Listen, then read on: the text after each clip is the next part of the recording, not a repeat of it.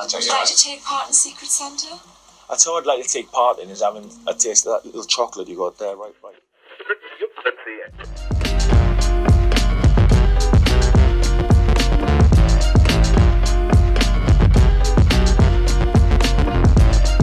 Hello, and welcome back to the What the Fork podcast.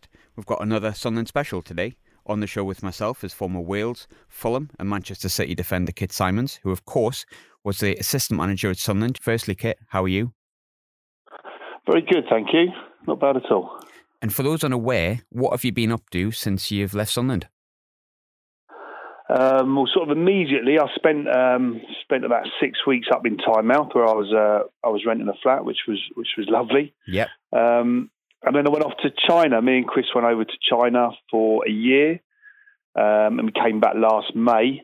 Um, since then, not been doing an awful lot, to be honest. Obviously, getting out to games and um, a little bit of media stuff here and there, but not an awful lot. Um, just waiting for the next opportunity to to get back in. Really, China was. Um, yeah, it was a really interesting experience, and, and we went for the experience as much as anything else. And Yeah. um, yeah, a lot of lot of fantastic things out there. You know, we actually loved being out there. Uh, we were based in Beijing. Um, really enjoyed the city.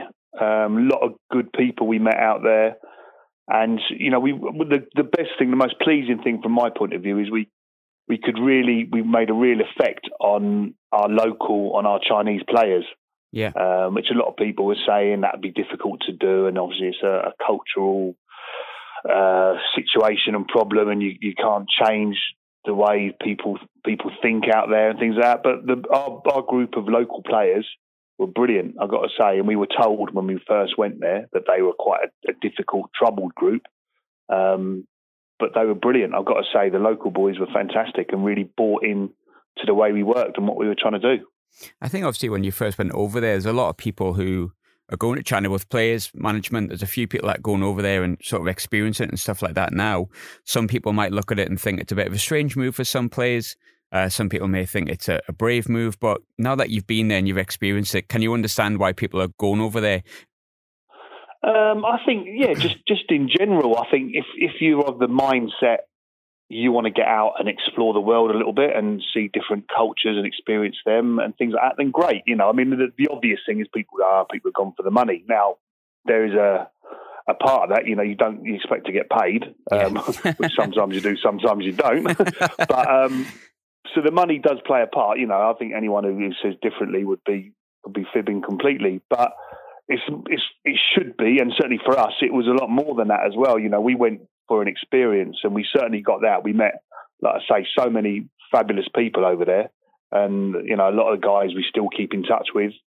Um, who are over in China now, so it was it was a, a great experience all round, and I can see why other people are doing it. You know, there's so many people from across seas coming to to the the British League now, things like that. So why not go out and explore a little bit and look at other you know other countries, other cultures, other other styles of football. Yeah, of course. And talking about challenges, um, I mean, I'm a Sunderland fan, so I, I think I know what Sunderland is like at the best of times, let alone the worst of times. But let's take you back to, I think, if my memory serves me right, it was 19th of November 2017, right? And I promise I haven't Wikipedia that, but I actually have. Um, yourself and Chris Coleman, I think, for want of a, I think you have got sort of legendary status in your home country because where you where you went with Wales, how far you got, following the Euros, everything with Wales is fantastic. People are looking on at Wales as one of the, the better teams in the world. When before that, they couldn't even qualify for sort of, sort of tournaments before yourself and Chris took over. So a club in crisis comes along. And the, the biggest crisis I've probably ever had with Sunland and inquires about yourself and, and Chris's services. So I think I'll put this in the best way that I can, but quite simply, why, why Sunderland? um, I mean, Chris had decided it was it was time for us to leave Wales for uh, you know several different reasons, and um, there were there were talk of a few different jobs, obviously. But Sunderland one, he, he just rang me up, it was sort of a little bit out of the blue, and just said, um, "I really fancy it." I'm like, right, okay. And obviously, I knew all about the club. I've been up there and played, um, played there. I think I've obviously been at the old Roker Park, and I think I think I was the first official game or league game in the stadium when I played for Man City. At centre half, so you Um, did. Yeah, that's right. Yeah. so, so, I played in that game. So I knew what the club was all about, um, having experienced that. And I, I, knew it was a massive club with, with fantastic support. I'd been up with the Fulham reserves and things like that. So I've been all around the training ground. I knew what a great sort of facility that was. Um, and yeah, Chris just said, uh, I fancy, I fancy Sunderland. He spoke to Martin Bain and um, said, I fancy it. I said, right, no problem. Listen, and I'd always told him I'd back him and go wherever he wanted to go. Um, if we're staying together, I'd sort of back his judgment. And if he fancied it, right, let's crack on and do it. Um, and so, long and short of it, suddenly we, we, we, ended up, we had sort of brief talks. They weren't very in depth talks really at all with Martin, who was, uh, who was very persuasive, I must say, Martin Bain. um, and we just bought into it. We knew it was going to be, we are under no illusions. We knew it was going, going to be very, very tough. But we honestly thought with a, a little bit of help and a little bit of luck, we'd have just enough to keep the club up. You know, that's what we honestly thought going into it. Now, as things transpired, we didn't get any help, and we, and we certainly didn't get any luck. So um, it was it was unfortunate. But as far as taking the job, it, it, was it was a brilliant brilliant opportunity. It's a fantastic football club. Bit of a mess, obviously, some of the things off the off the park and some of the things yeah. on the field.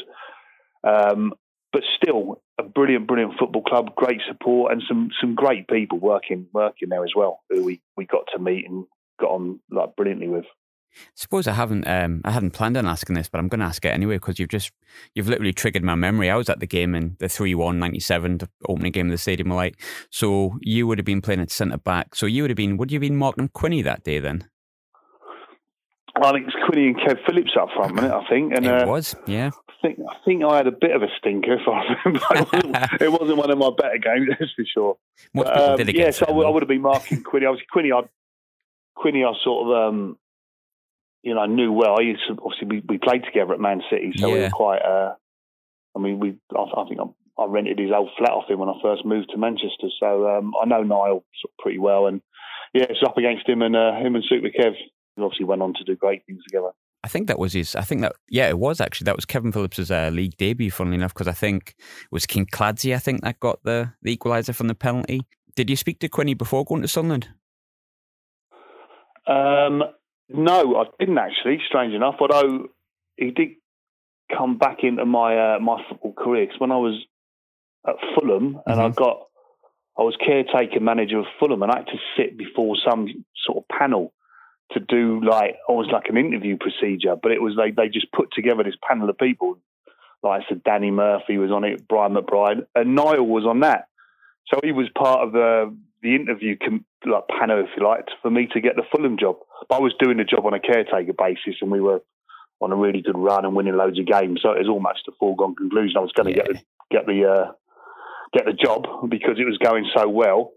Um, but yeah, so I came came in contact with Quinney again then after a number of years, so it was good to see him. But um, no, I didn't actually ring him about the Sunderland job. Um, strange enough, me and Chris we bumped into Borley. We watched um, when we were still in charge of Wales. We we watched Sunderland play down at Brentford, and um, Borley. Obviously, I knew Borley from Portsmouth days. Yeah, and then he came to Fulham as well with uh, with me and Chris for a little bit from Sunderland when uh, when Paul Bracewell was in charge at, at Fulham. Yeah.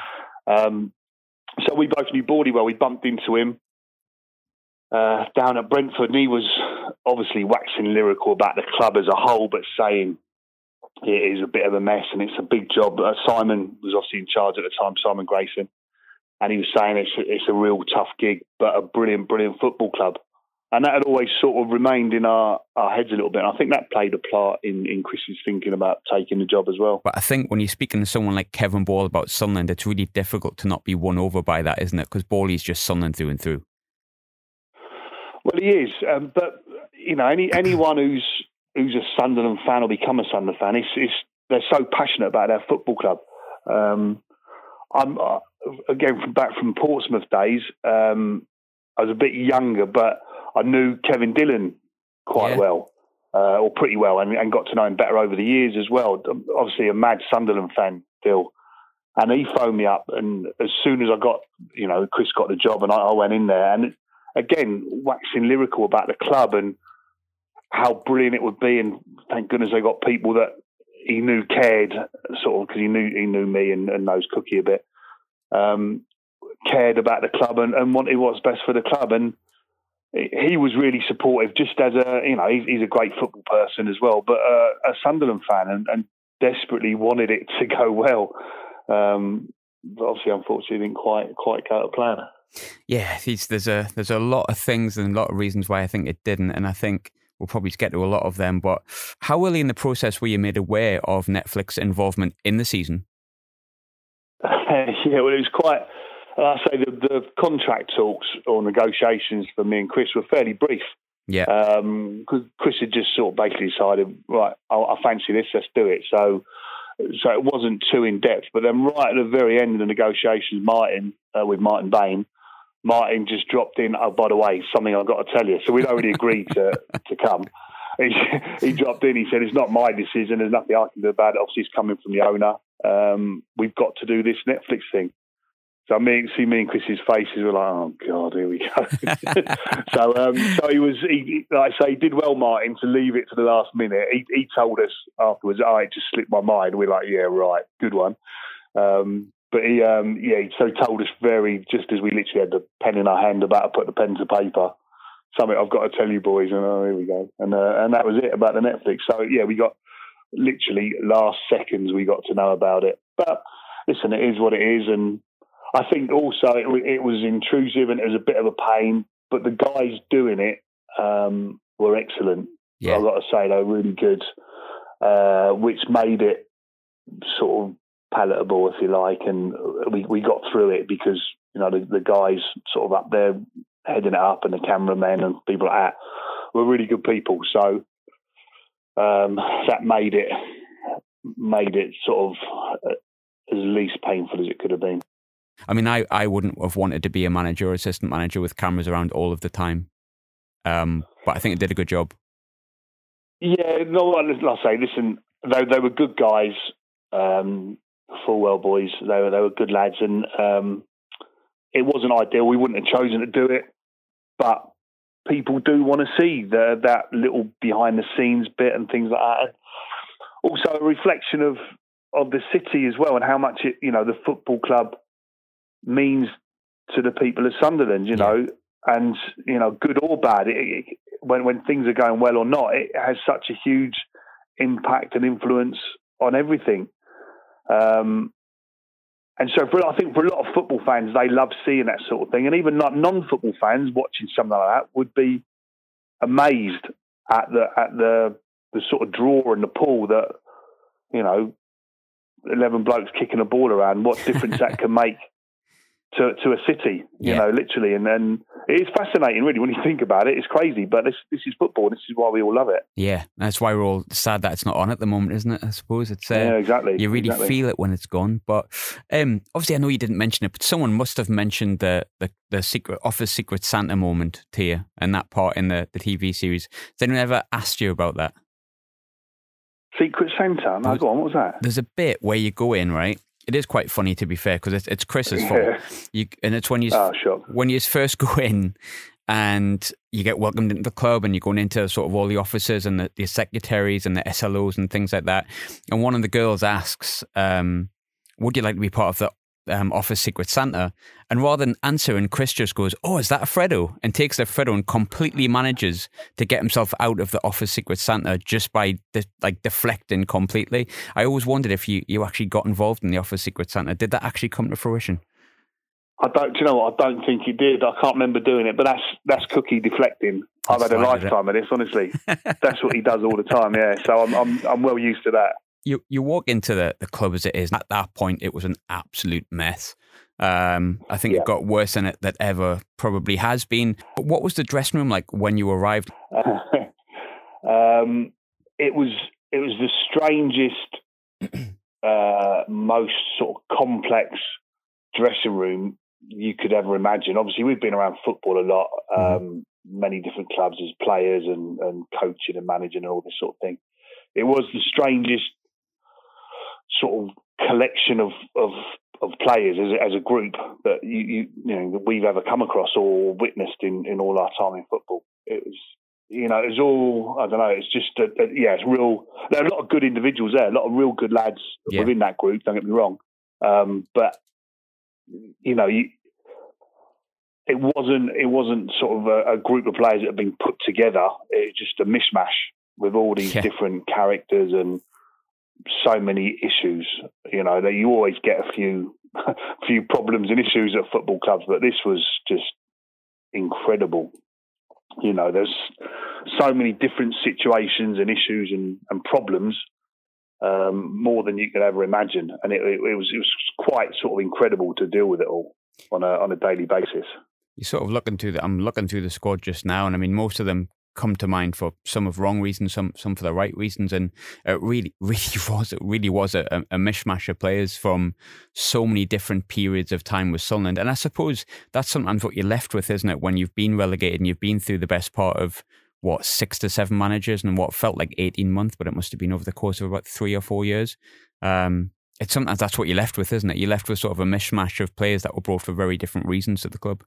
What well, it was, and all these different these different managers, and then different directors of football or wherever, heads of recruitment, whatever their roles were, brought in all their own players, and you know with different things in mind clearly, and so it literally was a mishmash of players. I mean, I remember we walked in. The first thing we walked into was Didier Ndong just didn't turn up, didn't come back from international duty, and like where is he? We are like, we don't know. We can't get hold of him.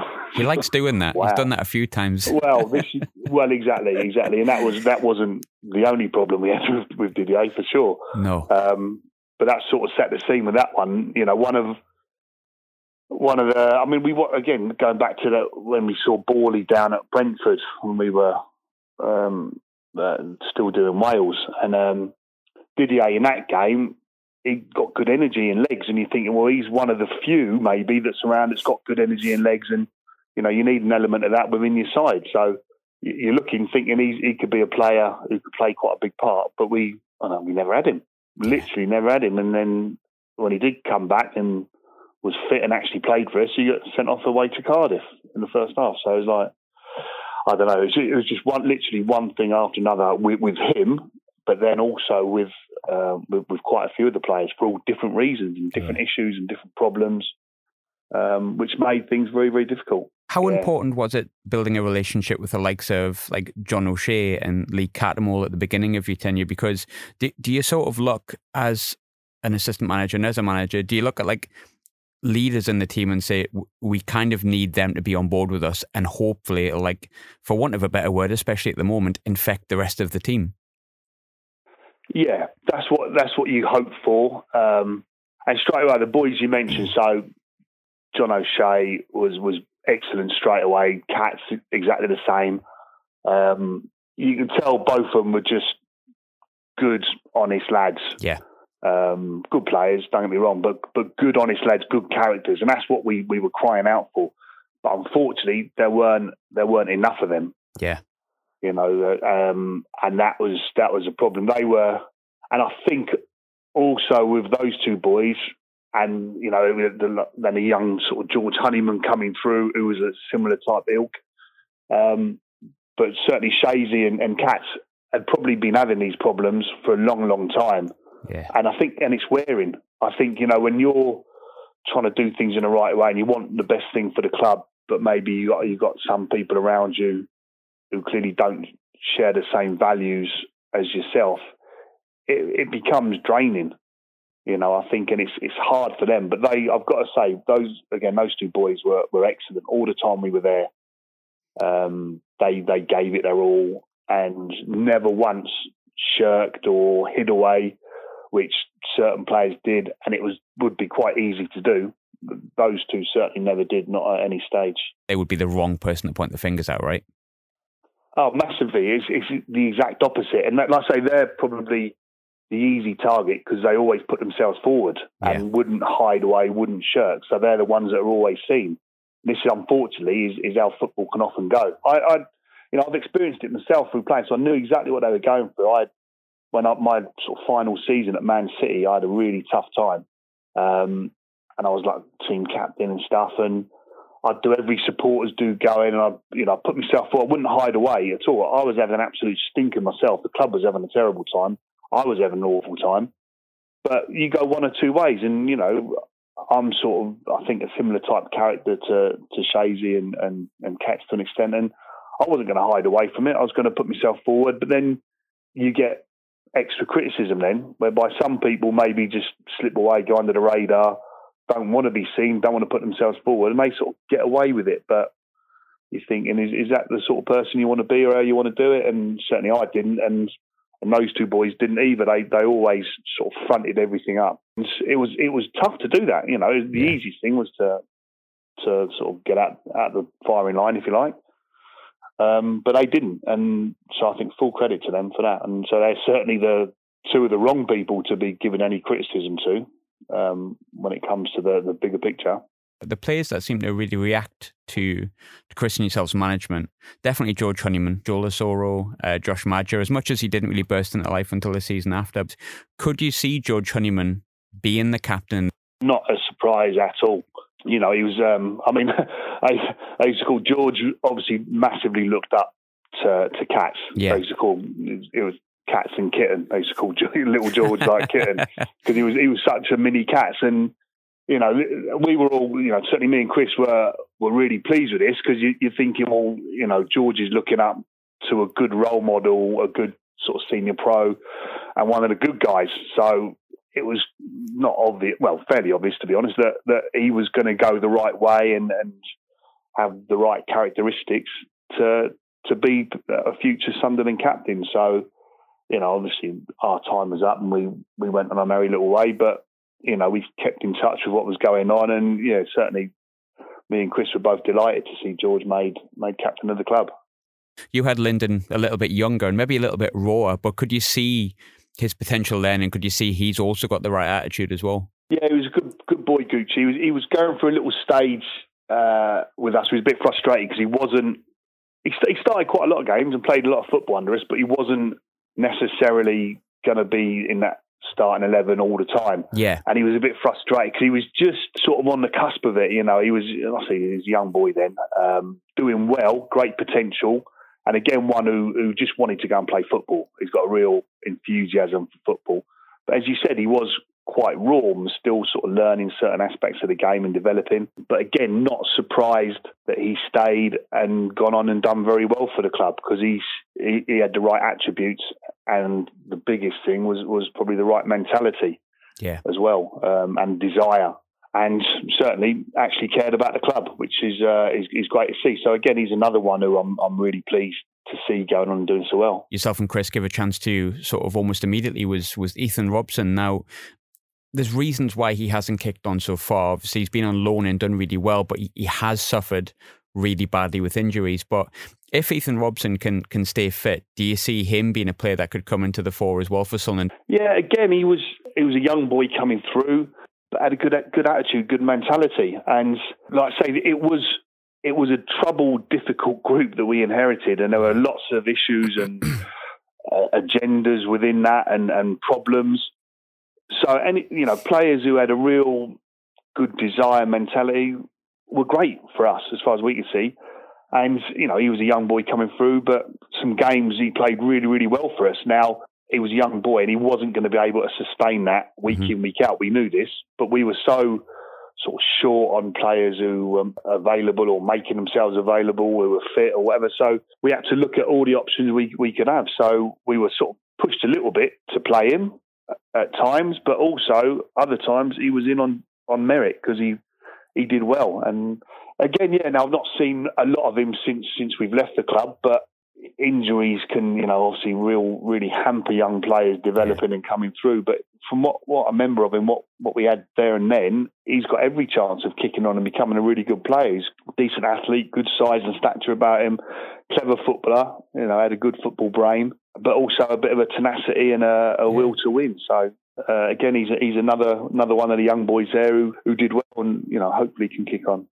And talking about the sort of the issues that were there, like I say, there was there was many. We could do a podcast on certain players. Just a straightforward question with no bias from my side. What what was your relationship like with Jack Rodwell? The actual relationship with him on a day to day, seeing him to talk to was okay. He's he's seemed to be quite a, a, decent boy, but we, we never had him available. I remember the first training session we took was the day after the Millwall game. Mm-hmm which I went up to watch. And I mean, that just, that almost summed up the season in that one game. I don't you remember it. There was like Oh, two two, and there I've was tried like to forget it. four goalkeeping errors, and Duncan does his cruciate. Duncan Watmore, Johnny Williams dislocates his shoulder, so, Yeah. And and Robin froze in too. So you, I'm looking and thinking, I was on the phone to Chris almost, mate, cancel your flight. Um, but that sort of summed up. So the day after that, we did a training session, and it's our first training session, obviously, and. Um, Chris flew up in the morning uh, and signed the contracts, obviously early doors, and then we, we took training from there. And um, Jack Rodwell trained, and um, we're looking, thinking he, he looked like a thoroughbred racehorse. You know, he's got great size, stature, moves really well. And we played Villa. I think it was, I can't remember if it was Tuesday or Wednesday, but it was Villa in midweek anyway. And um, me and Chris looked at each other, and we picked up injuries obviously in the game. We're like, he's starting on, on Tuesday at Villa. Ten minutes before the end of this training session, he, he walked in with a hamstring, and we didn't see him for like a few months after that. And you're like, it's so frustrating because there was a good player in there, Yeah. without a doubt. There was a good player and one that we needed. You know, the club was desperately in need, but it was just he was just for whatever reasons never available. A real frustrating situation for us with him because we knew there was a good player there. We knew he was taking up a lot of money as well on uh, Yeah. out the budget. It was like it was a lose lose for us. You know, we got a player who's not playing for us and never available, but also he's taken up a big. We can't get anyone else in because we had no money to buy players, so it had to be free money up off the wage bill to get loans in, and we, we didn't have that. It was a difficult, very frustrating situation. How difficult was that January transfer window? Because I, I mean, looking back at it, thinking that the players that we brought in off the top of my head, uh, we had obviously Ashley Fletcher, who I think it's since sort of shown he, he is a player at that level. Absolutely, uh, I think we got him maybe when he was a little bit low on confidence. Um, but all the players that we basically brought in were sort of loan deals and, and young boys. I think it was Clarke-Salter and uh, Ejaria who have both actually gone on to be fine at that level since, like since. But you also had the situation with Lewis Grabban as well. I mean, of all the seasons you've had in football, I imagine Sunderland sticks out for many, many reasons. But the January transfer window, how how difficult was that? Yeah, very, very difficult indeed. You know, we, we had our hands tied behind our back and blindfolded. It was like, it literally felt like that. You know, so we had we had like no money to to buy anyone, and it was only generating money for loans. Now, Martin Bain wo- absolutely worked his socks off with us in, in conjunction with me and Chris, and trying to get deals over the line. And it was a really frustrating time for all of us. But we managed to do a bit of business, and again, we were hoping that would have been enough to to maybe just get us over the line and just keep us up. Um, and there were signs, you know, we there were there were little signs that it was going to. I mean, Derby away, for example, things like that. You're thinking this could click, but then something else would go wrong, and there'd there be another problem, another issue, and you know, it, it was frustrating because it it was there. You know, like I say, certainly that Derby away game. I remember just before Christmas we beat Fulham at home when Maja scored, and Yeah. you're thinking a really good side Fulham, so uh, on a great run, and you're thinking, well, that could be a turning point. And then like there were false dawns, and we got you know, you, obviously we got smashed in Sheffield United on Boxing Day, whatever, and then lose to Barnsley at home on New Year's Day or whatever it was. So you know, you get one little step forward and then sort of two steps back, and you're thinking, oh, it's just, so frustrating. And then, like I say, the Derby game where it's a brilliant performance, you know, really good, solid team performance and some really good goals scored, and you're thinking, blimey, we're all right here. And then you go and suffer more setbacks and, you know, injury blows and blah, blah, blah this, that, and the other. And it was incredible. Like I say, basically, like I say, with a little bit of luck and a little bit of help, we would have been okay. But um, yeah, we didn't. We didn't get either.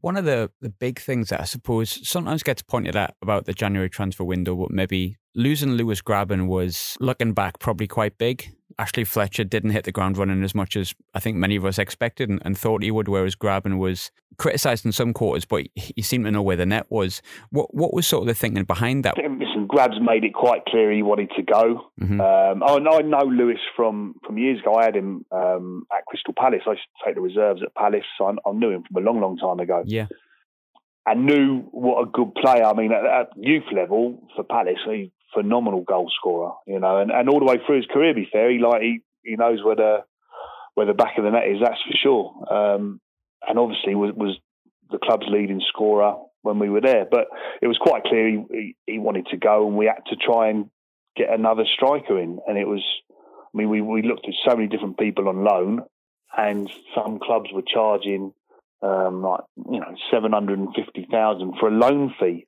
for like a young player to come in. You're like, it's ridiculous. It was, yeah. it was absolutely crazy market. Um, people knew we were sort of desperate, so they put the price up, but they knew we were desperate and had no money. So you're like, well, what are you doing? It's, like, it's counterproductive, you know. And, and also, we were looking at a few experienced ones and a few younger ones, and um, you know, the young ones we'd go and give game time to, and even some of the experienced ones we were looking at weren't weren't getting game time at their clubs, which is why they'd be allowed out on loan. So it would have been a could have been a win win situation, but again, unfortunately, it didn't come about. We we were very happy in the end to get to get Fletch over the line. That was touch and go, but we got that over the line. And, and as you say, he's he's a really good player. He's a, he's a lovely lad. Yeah, uh, really good boy, and a good player. There's a good player in there without a doubt. And he just wanted that that little bit of confidence. And I remember it, you know. He's thinking again back to that Derby game, Derby away. Oh, he's phenomenal! He's thinking this could be it. He, he, fantastic. It was absolutely phenomenal. Really, cause that's what that's what we expected. I mean, I remember seeing him on loan at Barnsley um, a few years before. And I was saying to Chris, "This is what the boy can do." You know, I watched him in a playoff final against Brentford, I think it was, and uh, I went to the game and he played really well, and I think he scored the first goal, whatever. And I'm like, he's, he's a good boy. He's a really good, good boy. This was a couple of years ago, so it'll be better for it now. Um, but again, it was difficult coming in to that environment. Um, I mean, lots of people described it as a toxic, envi- toxic environment, and there there was an element of that. You know, I got that, and it it was very difficult for anyone to go out there and play. Like so, we, we talked about Cats and Shazy. It's difficult for them, and they've yeah. played at the highest level for years and years. Um, it was difficult for them to to deal with it and cope with it. But so for young boys to have to go and do it, or inexperienced players, it, it's even harder. So I do I sort of sympathise with, with what a lot of the players went through. And again, I've been in similar situations at, at Man City, and it's not easy. It's really, really tough. Yeah, absolutely. Did you ever get a chance to meet with Ellis Short? No, um, nor did Chris. We had there was no contact whatsoever, not a text or a email or a phone call or anything. There was zero contact from day one. Have you ever had that at a club um, before? No, no, of course not. Absolutely not. That's uh, that's incredible. Yeah, absolutely incredible. So um, no, it's something we we obviously we didn't expect. We do, we knew there wasn't a lot of money there, but we, we expected a little bit of money to be made available in January and for Chris to have some sort of relationship with the owner. But there was zero contact from right from day one. That was it. You know, he thought there might have even been a, a good luck text or something, but absolutely nothing at all. I think which made it quite clear he'd had enough of it really yeah. and just wanted out. So I suppose then it, it brings me to Martin Bain, and I mean, I think I'll openly admit, I think Martin Bain in a lot of quarters is probably seen in a negative light at Sunderland. That's certainly the feeling. How was your own personal relationship with Martin? If he would have been, I imagine, the person that you would have directly reported to with Ellis Short being completely absent. Yeah, well, everything was was dealt with and done through Martin. So um, no, me, me and Chris both had a, an excellent relationship with him, and it, he couldn't have been more supportive uh, for us. Now, when. I say that, he obviously didn't have a magic wand, and he couldn't get the owner to give any money. Um, but for everything he could do, he, we couldn't have asked for any more from him, and, and we worked really closely with him during, like I say, during that transfer window that we had.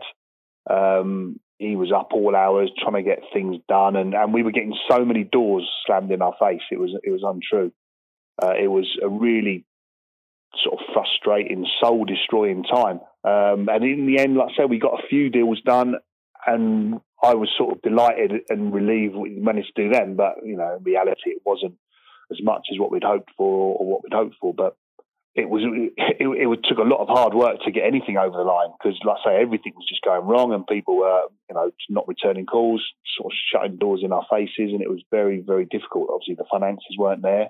Obviously, the Rodwell situation, going back to that, Jack said he'd, he'd go, which would freed up that money then, but then didn't want to go.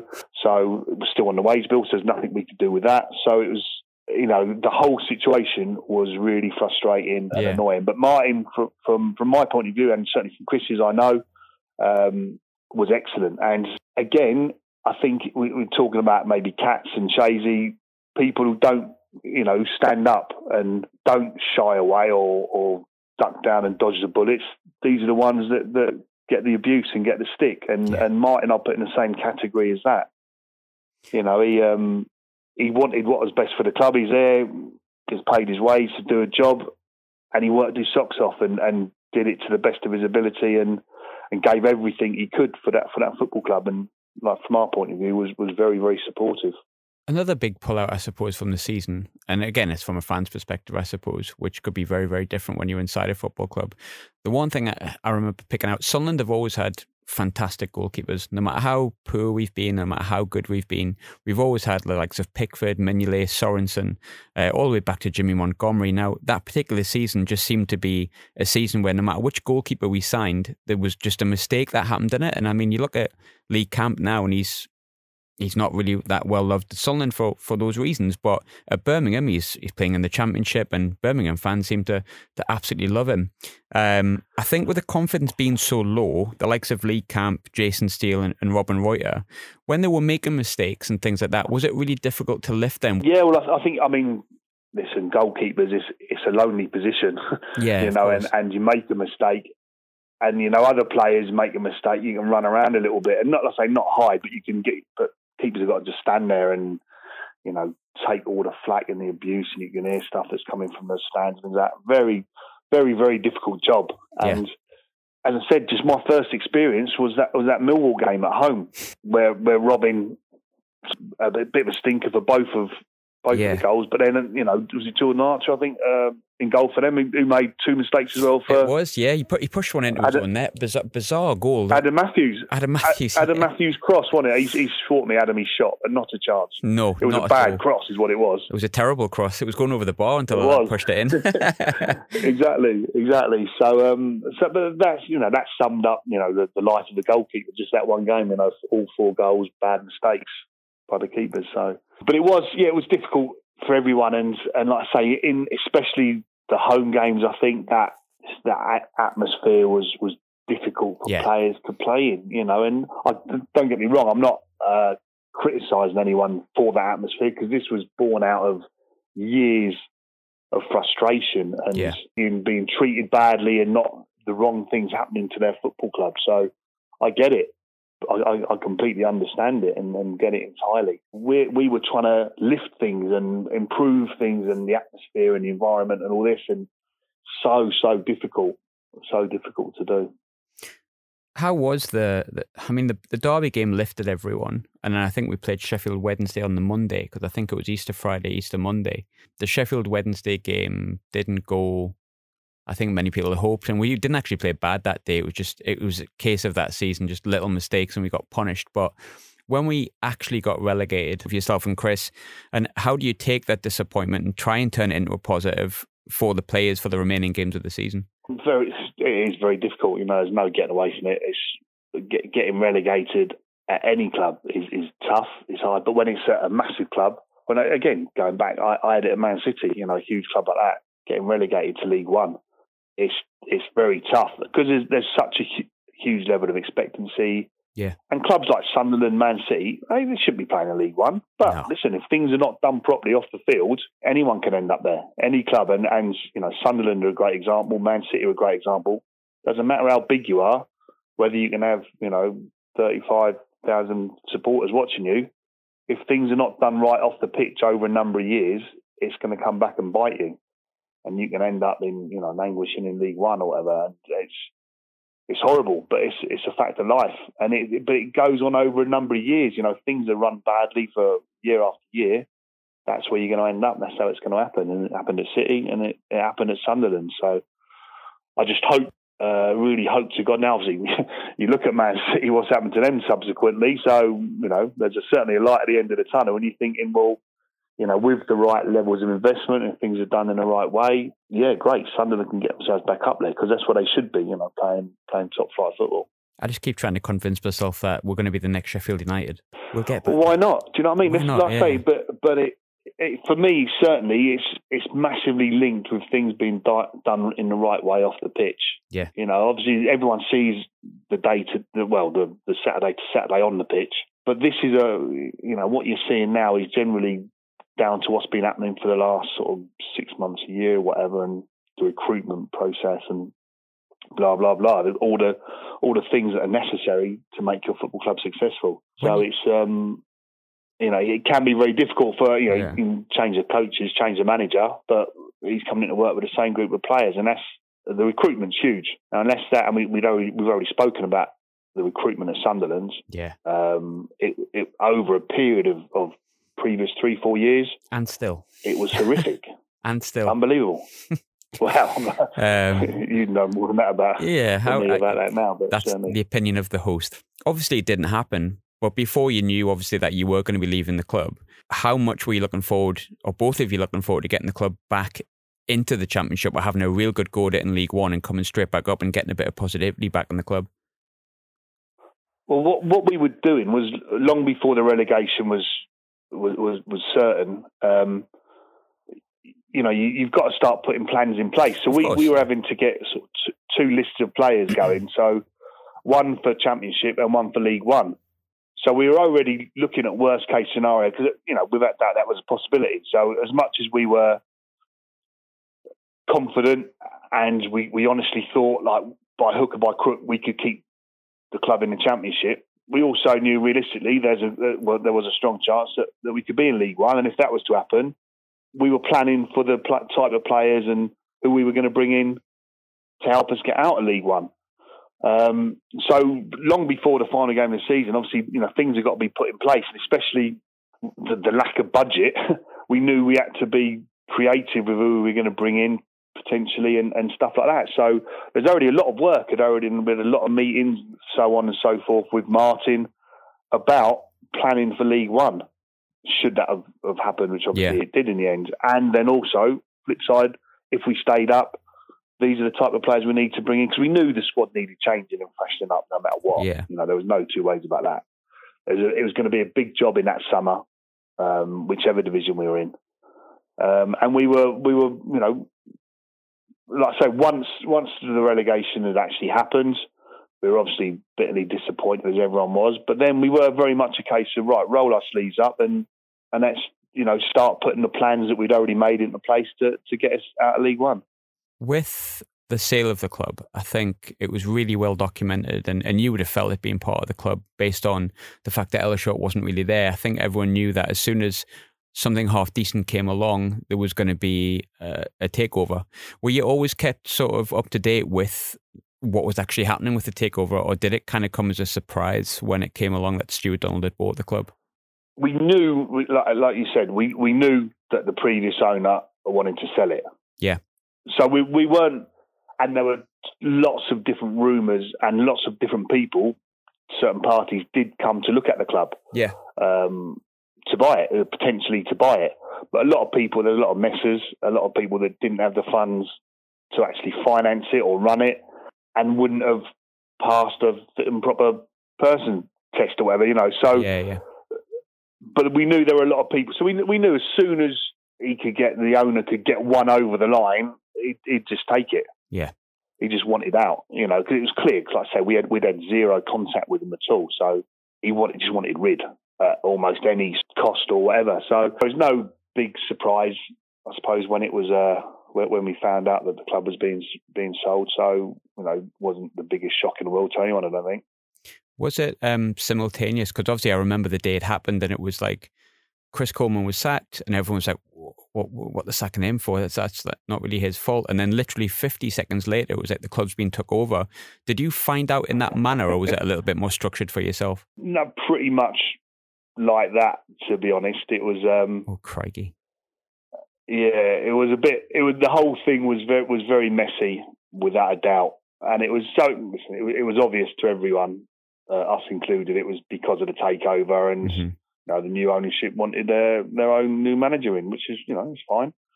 Because like I say, it was literally. I mean, the announcement it was minutes Yeah, between them, but we'd yeah, I'd, I'd been told just the you know the day before that um uh, that, that was it, sort of thing. So yeah, so it's very listen, very sad, but you Yeah. know I, I understand it's football. I do understand it, and and we all move on. And just like I say, from, certainly from mine and Chris, it's it's a brilliant club. We just we just wish it all the best, the club and the supporters, and a lot of the good people that, that are still there. I mean, a lot of them unfortunately have had to leave due to different reasons and Yeah. cutbacks and so on. Because there was some some brilliant staff there. Like I say that that was the problem. The, the the group of players we had was was such a mishmash, but the actual staff, a lot of the staff were were brilliant, really, really good. Yeah. and it was it was run like a very very strong Premier League club still Yeah. off the you know the staffing staffing wise and the the physios and the fitness guys were excellent. They're you know you go to Joyce and Patrick in the kitchen like you know and and the the food and things like that were, were excellent. A lot a lot of it was done really really well, and I was I was I was very surprised walking into it because I'm thinking as a championship club, well, bottom of the championship club. Yeah. You know, you didn't expect things to be of of, of that level. Uh, but a lot of the, like I say, a lot of the staff were brilliant, really, really good. with the the podcast itself, obviously, it was a, it was a really difficult six month, and I'll be honest with you, I love Sunderland a bit, but I, I, I don't envy the time that you had having to manage that, and it's particularly the way it ended. But everyone that I've interviewed, just about that I've spoke to that's played at Sunderland, be it ten years, be it ten days, be it ten seconds, there's something about Sunderland that stuck with them. So I really want to end it on a positive. What was your best memory of Sunderland? What what's the one thing that you sort of take with you and you still think, you know what, I'm pleased I did that? Well, like I said, we had we had certain games. You know, you Mhm. think of like the, the Fulham game, the Derby game. Certain games that are brilliant. Even like Wolves away, where cats get sent off and we draw nil nil. They're flying at the top of the table, and we get a nil nil. Real resolute battling point. You know, so there were there were lots of highs on the pitch. Yeah. Um, well, not lots actually, a few. Yeah, Maybe not some- lots. it some good going a bit moments. far. Yeah, but Bur- there's some few, some few real good ones.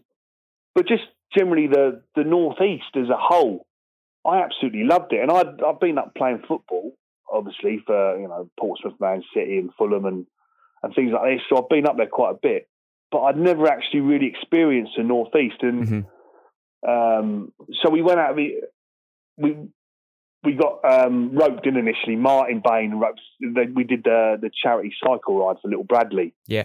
and um, so we had to do a little bit of training for this. We started going out just in the in the countryside. It's like incredible, beautiful countryside. And I I rented a flat out in Tynemouth, and that just the coastline and the it's, beau- it's so incredible. And I'd never expected it to be like this. You know, sort Yeah. of soft southerner moving up. I lived in Manchester, granted, You said it. but but but suddenly coming over to the, to the northeast, I wasn't expecting it to be like as as beautiful and as incredible as it was. Like the the scenery in the countryside, and I've got to say the people were brilliant, and even.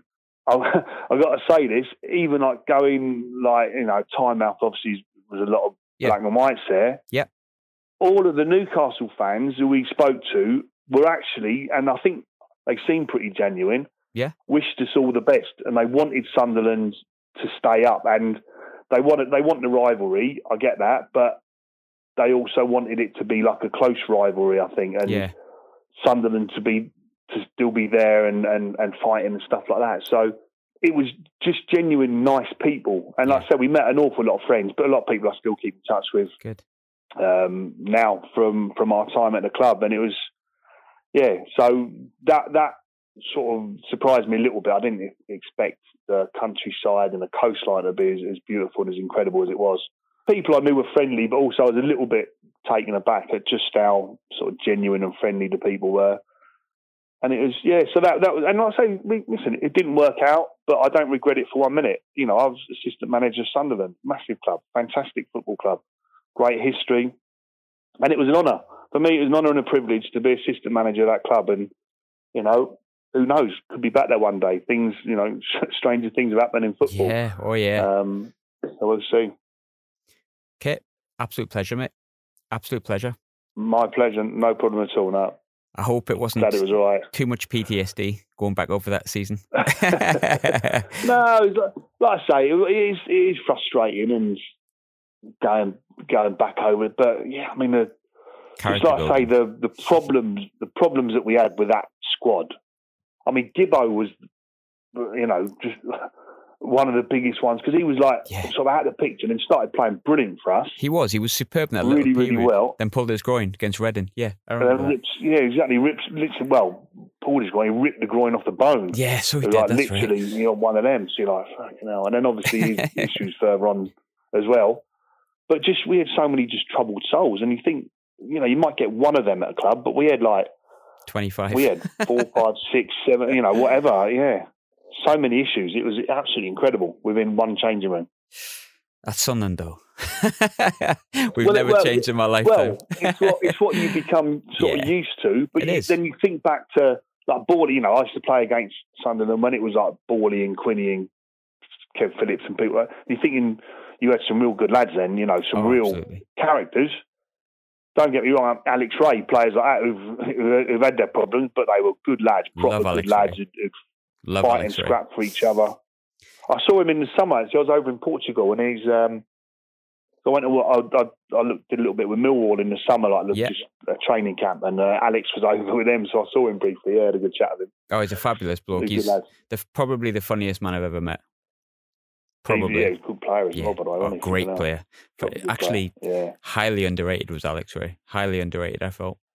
Um, Lee Clark as well. Obviously, another person in that team. It, it might not be well liked because of how he left the club, but someone you would have had at Fulham, I think. I would imagine. Well, Nash, yeah, I, I know Nash really well. Yeah, so um, yeah, even I mean, great player again. Yeah, very, very good. He's, he's brilliant when he came to Fulham. But Great for us. um, he, he played in that obviously that um, that game when I played for City for the Yeah, first league game at the stadium.